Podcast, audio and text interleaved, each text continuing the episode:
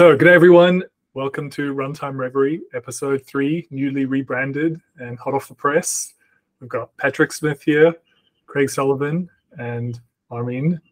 Uh, we're going to be talking about some various random engineering and software related subjects that have come to our attention this week. So, um, Craig's got a couple of topics. Do you want to kick us off, Craig? What's the first one? Oh, look, I'm going to go with actually topic of developer happiness and what makes people happy in their work. It's one of those things that comes up in basically every place I've ever worked at. You know, people who are happy in their job produce great things, and you know that affects the whole business. You know, of great products.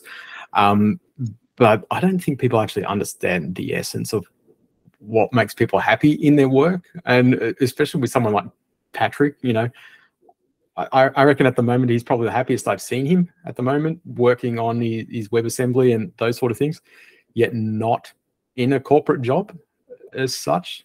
So I was sort of keen to find out from Patrick exactly, you know, what, what's making him happy working on that and how that sort of uh, has changed from other bigger corporate stuff he's done in the past.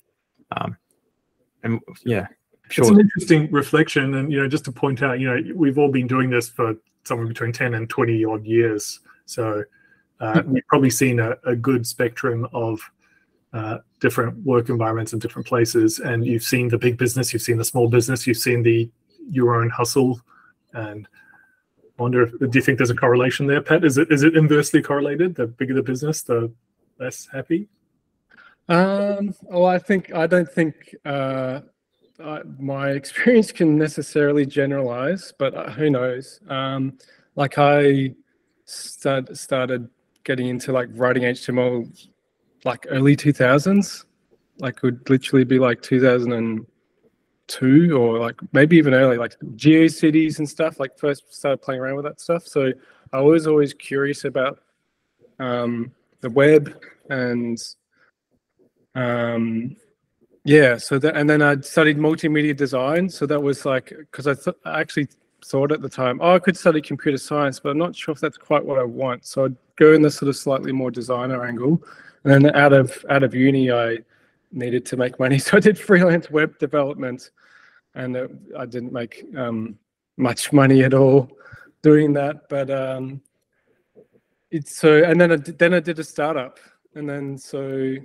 spent three years pouring my soul into that, and it was like the most enjoyable work I've probably ever had, um, which I'm reliving now, doing setup stuff as well. So the commercial stuff was to me always a compromise, um, and I've, whether whenever I'm in an organization doing it for money, it's like I have to try and find that thing that's like close to the startup stuff for me. Um, so yeah, for me, the most depressing thing is get getting given a ticket with no context, like it's all written out. I don't have to ask any questions or put myself in the user's shoes or anything like that. That to me is like a lifeless sort of work. So, um, but other developers I know are really happy. They they just want to be given a cool problem to solve and and um, yeah. So I understand that, but it's for me that's uh, gets boring after a week. So um, yeah. See, one of the things I found was that people who resign from companies tend to not do it because of the money, you know, or, you know, if they're unhappy in this place, you know, it's, you know, they'll always give you the nice answer on their way out, you know, the new opportunities and everything else. But often it's because they were just unhappy or unappreciated. Yeah they'll, they'll do the it's not you it's it's me. Yeah but yeah there's, there's the there's the nice answers and then there's the answers you get offline which are more accurate you know very very radically different than what you get in the public slack channel. But yeah i've always thought of that as that uh, that philosopher with those three ingredients of you know happiness is you know something to work on you know someone you love and something to hope for and if those three ingredients aren't there and when you apply it to work and you go am i working on something with impact that people actually enjoy and appreciate or is it just just something that just has to be done and you know do you love working with the teammates around you you know do you, you have adversity are you striving for big things and then that leads into that hope you know what are you hoping to achieve? What, what's at the end of the tunnel? What it you know? What are the big goals? You know, if the goals aren't big enough, people leave as well. Um, yeah, and it's fun to watch how that affects different people, right? Positively, and then trying to get cultural change in an unhappy spot to in order to maintain ret- retention. It's very hard to do. Your your three points, uh, I think, sound very much like what um, Daniel Pink raised in Drive. I don't know if you read that book oh, 10 more years ago. Um, have you read Daniel Pink's book? No. There's, I've read, there's a book I've read called one Drive. of his books. Sorry, Sorry, go, go ahead. I've read one of his books, but it hasn't. I don't think it was Drive. Yeah, there's a book he wrote called Drive. I, I was just looking it up to see what year it was published, but it was, I'm guessing about 10 years old. Um, but he talks about those three things again, uh, and very similar to what you said. I think from memory, he calls it to live, to love, and to leave a legacy. Um, those are the three things that drive people to do anything. Um, and I think you know it's absolutely about that. Like you have to uh, feel like you're. It's not about the, the whether the business is big or small. It's not about whether No. you're a startup or an enterprise. It's about whether you know are you able to to practice your craft and do a good job at something? Are you able to learn and find some meaning in what you're doing? And um, are- are other people finding utility from it, which is the, the legacy part? But um, yeah, I don't think it's big or small. I, I found um, personally really good, great work experiences in very very large businesses, and I found bad experiences in small, and and and vice versa. It I've really watched, I've, I've watched two two people land at a large company in two different areas and can have two radically different experiences. different experiences. Some will say that was a terrible company to work at, and others will say that's the best job I've ever had. Hmm. You know, so trying to find out what the differences between those places when basically a lot of the bureaucratic structures are the same and you know the the things you have to go through are the same experiences. You go and what was different?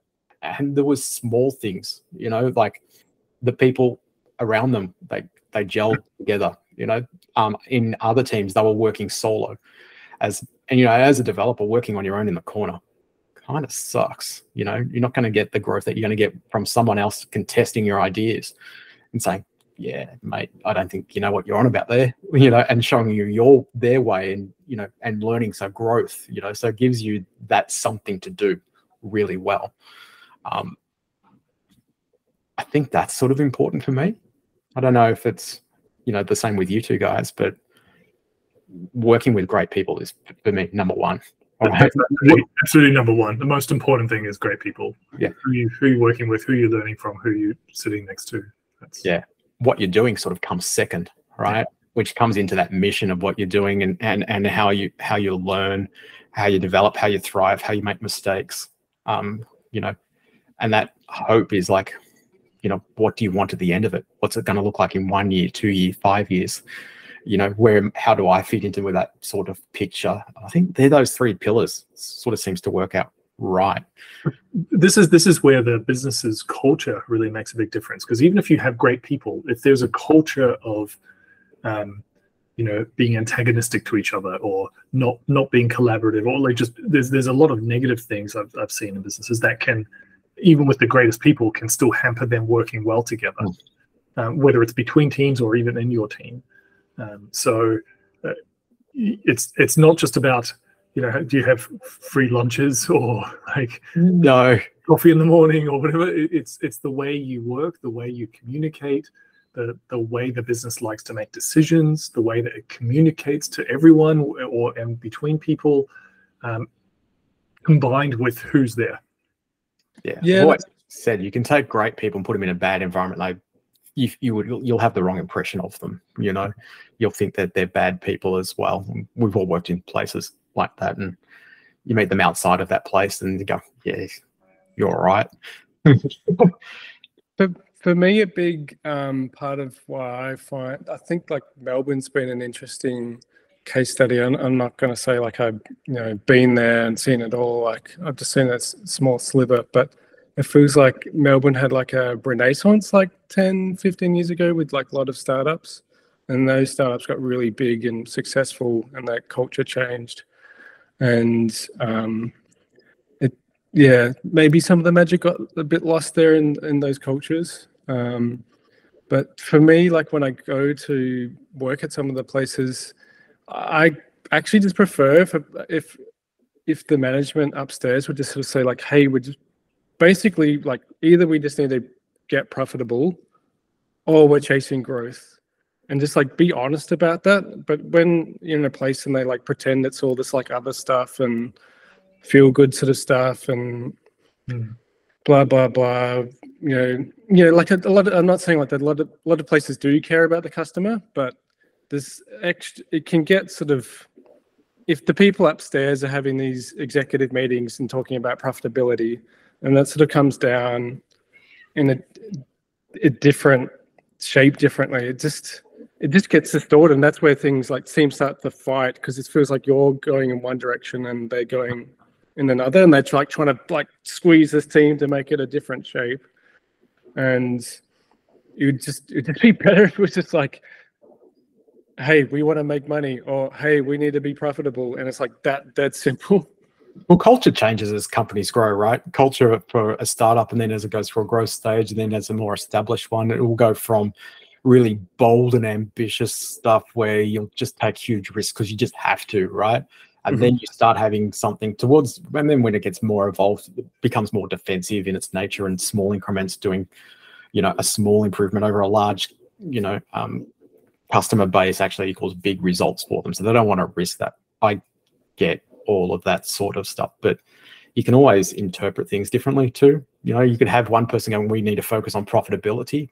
I reckon the place I was, you know, one of the places I was happiest that actually just rephrased that totally differently. It was more a startup sort of size, and it was like, money is not money. It was customers voting that you've done a good job, right? And so we would actually use that as our trailing metric of whether the features that we shipped people loved it because there was a tight correlation between doing that and sign-ups and stuff and that was really good to watch because the happiness wasn't the money the happiness was the customers saying thank you you know and signing up for it. To me just that's that just one tweak yeah and that's just good that's just good business. Like that's just a good business strategy to be customer first. It's just like that's going to get you um often lead to success. So yeah I'm curious, how do you two like on the subject of this, this culture and what you know what the business is trying to do to keep people happy? That what's happening in in many businesses currently is there's a lot of political activism that's that's sort of seeping in into into the mindset. How do you feel about businesses taking positions uh, on things like that publicly? And we've seen this over the last last year with many. Uh, we don't into details, but like every every sort of political issue or social issue, often some businesses take a position. Others try and remain totally agnostic. They're just about the thing they're trying to do. They're not trying to take a political position. But sometimes a lot of that bleeds in, and and it, you know, what, what's the cause of that? How do you feel about it? Like, what what do you think? I think I'm I'm lucky, like because I've worked, you know, in with people overseas, right? And their nations are different to ours, right? And the cultures are different as well. Like you can't say that there's a developer while you're at nine to five, you're just based on code. You have no impact from the rest of society. It exists, um, Yeah. and you know, especially when it affects the people you work with, you know, and it will sometimes affect them far greater than it will affect you. So you can't just say, "Nah, it's not important," because to them it is. But I Mm. also don't think that companies should be trying to take a stand on it. Right? You take a stand on it, you also are basically siding with one side over another. And you know, people having thoughts, you're allowed to have dumb thoughts. You're allowed to have dumb opinions compared to other people, right? The the the way we've argued, just from me being from being an older guy now, right? And you, you live longer. It's one of those things that's changed in society dramatically where those arguments are not balanced. Like you can't just argue and say, I mean, I don't agree with anything you say, but we're all good anyway. You're allowed to think differently. Yeah. You know, we we go to extremes these days, and that I think doesn't work well anywhere where you put it. Yes, I know. Not, not sure if I'm going to be able to convey enough nuance. I think for me, like we we live in this bubble of our lifetimes, and we think we think we think we know what today is, and we think we know what the past was like, and so we see this difference to oh how things used to be. I just I think we um, we get thrown off by that. So I think there's like this um, sort of beam of like business used to be neutral. Business didn't used to have any opinions. Like I just don't think that's true. I think if you study like the 20th century, it's always been political and like p- what is political is subjective. So um, and things get So it was always there. There, there's always. I think it's always there, and and diversity is good. I don't mean diversity as in the. Um, I mean, whatever. Like, I don't have a problem with that, but i like. There's this. Um, like, if you believe in free expression, then companies maybe.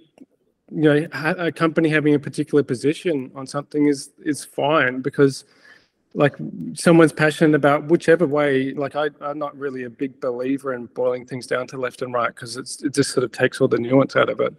But if you sort of believe like say oh this person's particular they're more right wing and then they create a company and then the company expresses their their views like yeah that's what happens. And if the same if left wing person does the same that's just what happened like what are they supposed to do like if that's what's powering them, if that's what's motivating them, then that's just what will happen. So um, I'm a strong believer in like conversation. Um, need to listen to people more. Um, this sort of conformity, which going from whichever direction, it's not really. Um, people have this. I know what's right. I need to conform, make this thing conform to what I believe, and usually that stuff just like backfires. And um, but you know, this doesn't work. Yeah, interesting.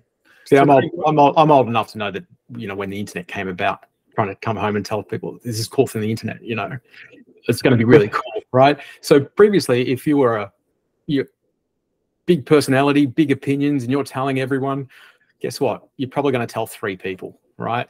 Now you can just go onto your socials and put it out there, and everyone can hear everyone's opinion. So you know the noise quotient is just so much greater. So even though we've always had it, the the consequences, right? Like, what was what was that beer brand in the US that just got destroyed overnight because of a position they took? I don't remember the details, but I don't drink American beer. But they, they take a position, and overnight their, their business is wrecked, right?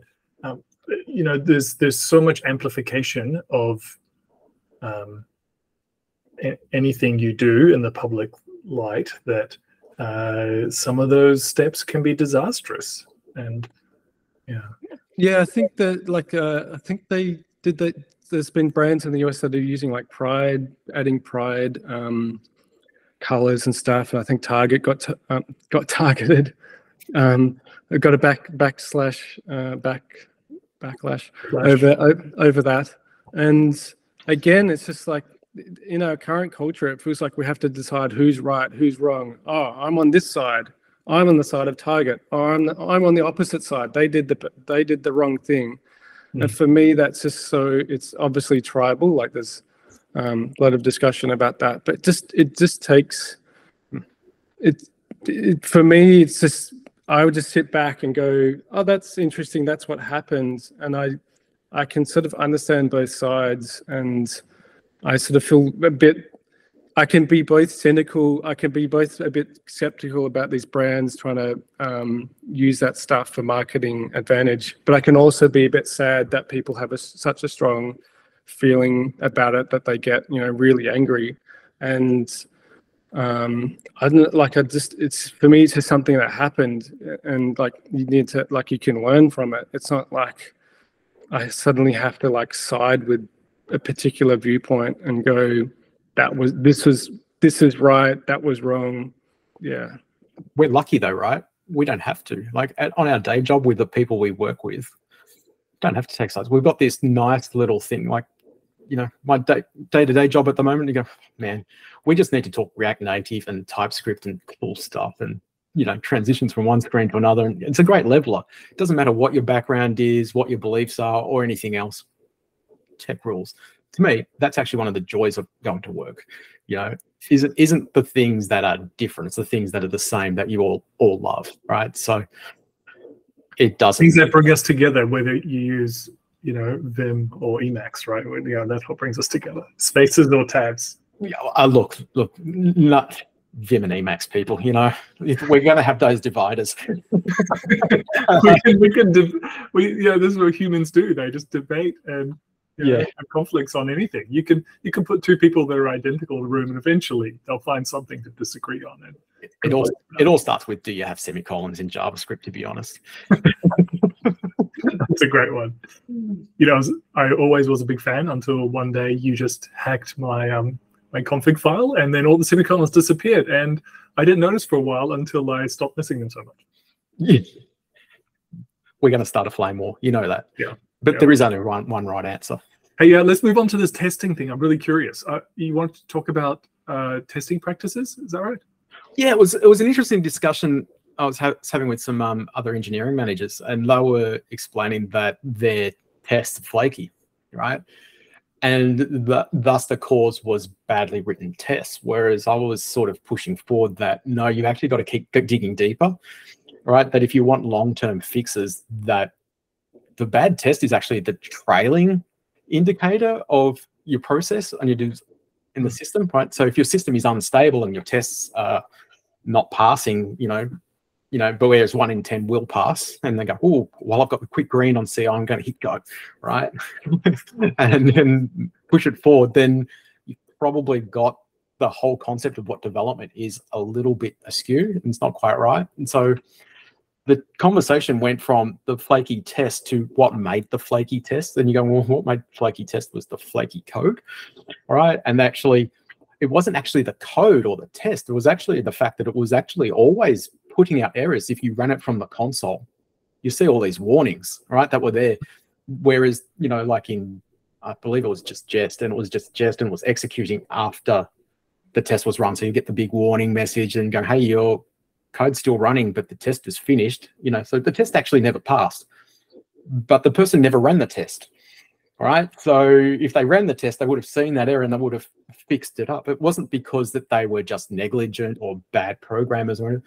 They had pressures of time on them and they're just trying to ship as fast as they can. They did it. They saw their the green tick at the bottom of the screen and then shipped it, right? And shipped faster. And all So- way What What would you change? What do you think the problem was there? I thought the problem was actually initially not pairing, right? Uh, that a, a deadline was being given, right? And people felt this need to comply with this deadline, and they've given it to one poor developer who's sitting in the corner, who's working so hard, and he's trying to cut every corner he can to meet this deadline, which is generally mostly they're artificial things. You know, it should be you don't ship non-quality goods, right? You ship great stuff. You ship half um, baked goods, then you know people aren't going to come back, you know, and enjoy it. The And cul- just, just everyone's benefit, pairing pairing is going to be when when two people work together on a piece of code so that they can actually bring the cycle time down really really low and get feedback immediately yeah, and get that quality baked in right from the start.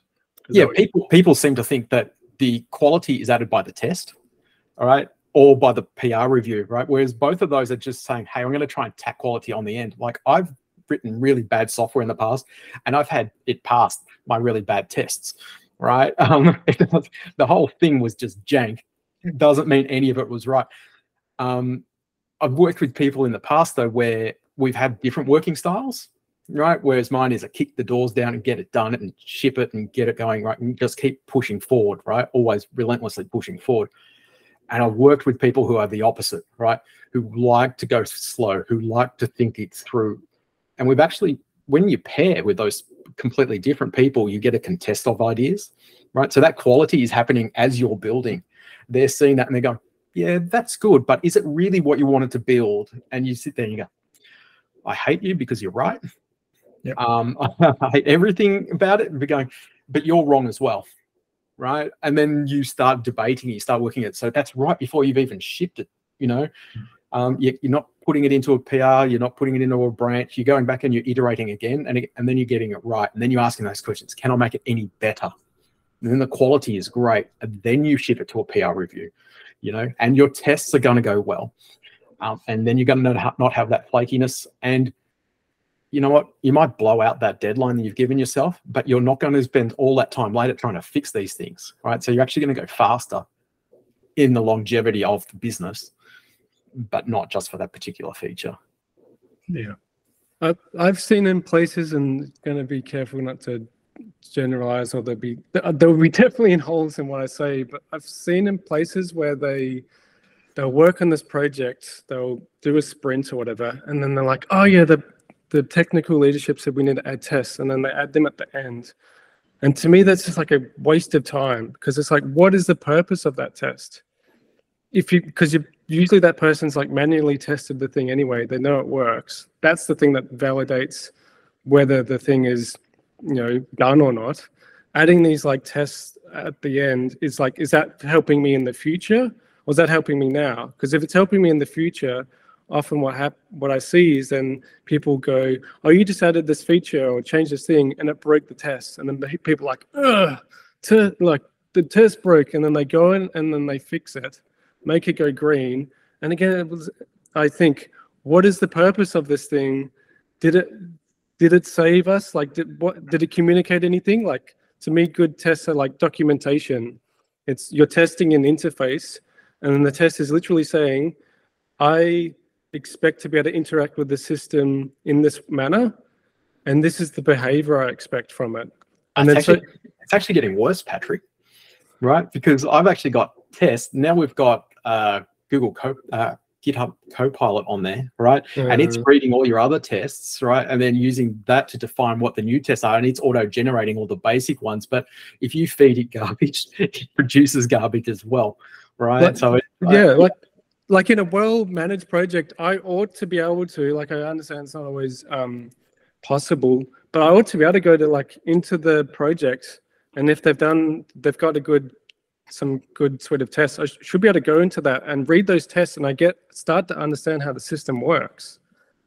And if I go into the test and it's just like testing like arbitrary crap that doesn't really, it's just like, it's just noise. It's just like, it's just, it's just I don't know. I just find that sort of stuff like and like I've worked in places where they've got tests and like oh you have to have this like high amount of tests and coverage and blah blah blah, but then they do like these manual testing days like oh we're going to ship this feature. Everyone get on board. The whole team's going to spend a whole day like manually testing this thing. And it's like well what the hell is the point of these automated tests? Like they're just a waste of time. Like you're adding you're doing this extra effort for nothing. Hmm. Like good testing for me is actually a form of developer laziness where I'm automating the manual testing. I don't want to like every time I change a feature, have to manually test, go log in, create an account, blah, blah, blah. I want to be lazy, I want to use code and automate that thing. And then I don't have to, you know, now that process that took 20 minutes takes like, you know, 20 seconds. Yeah, I remember, I'll, I agree with both of what you said. Uh, there was a I used to um, uh, work at a bank many years ago, and there was once tester that was legendary, and he was there was a story that we would tell about this person, right? That you know this person was such a good tester that, you know they came into the role wrote you know they used to do manual testing back then. This is more than ten years ago. Uh, instead of doing all the manual testing, they wrote some code. Wow. And they automated it. And then they eventually got it to a point where they'd come into work, sit there and read a book and do other things because they didn't actually need to do the manual work. They had to sit there, drink coffee, read a book, and get paid because they'd already written the automation. Um, in a way, that, that's exactly what that is. Uh, I'd, I'd, phrase it a little bit differently. I think for me, um, I'll, I'll paraphrase it, but to me, it's about the reducing the cycle time between creating code and knowing whether it worked or not right? So pairing is exactly that. I've written some code. This person right next to me is analyzing what I'm doing, and they give me feedback really, really quick about whether this is good or bad. Writing a test right then and there and checking it again, telling me whether this is passing or failing. Writing a test, hopefully, maybe with the intention of in the future checking it because this is important and giving me feedback again. But it's always about making it as short as possible so that when you make some change, any change, you know whether that was good or bad. Yeah, it gives you confidence, right? That's right. I have empathy for young developers who are coming in, right? Because, you know, we'll create a card, give them a card, chuck them in the corner, say, go and ship this. And then we go, hey, you test is flaky in CI every now and then. You go and fix it. You go, but we actually haven't, you know, Patrick's got his way of doing things. I've got mine. The way we would converse is by pairing, right? We would share that knowledge transfer. You know, I remember watching a, a video on from Sandi Metz on testing in Ruby, right? And, and for me, that was life changing to watch the way she did her um, testing, you know, where it's basically testing the outputs. And if you're getting the same output, then do you need all that code? If you deleted that code and you got the same output, what purpose is it? You know, that refactoring process was just brilliant. Um, you know, how do I show someone that code? Right? Just point that video. You know, it's it's those ancillary human things of how, how you're doing that day-to-day coding. You go, oh, have you ever seen that video? You know, you take a break, you send them the link, they have a quick look at it, and they go, I'm gonna watch that over lunch, you know, and just that process of growth is just enormous. Right. The output from your day-to-day work to me isn't a great feature or a great test. It's a better team, right? So mm-hmm. if each day it's a little bit better, then what you can accomplish together as a whole group is going to be almost so much better than what you do individually or a set of individuals. And that's how you end up with messy code bases as well. Yeah. Yeah. It's a bit unmaintainable if you're all doing your own things. Love it. Love it, guys. Shall we call it? It's uh it's getting yeah. time. Uh, this has been awesome. Let's do this again next week. Yeah, let's do it. Sounds, Sounds good. good. Okay. Bye. Bye everyone.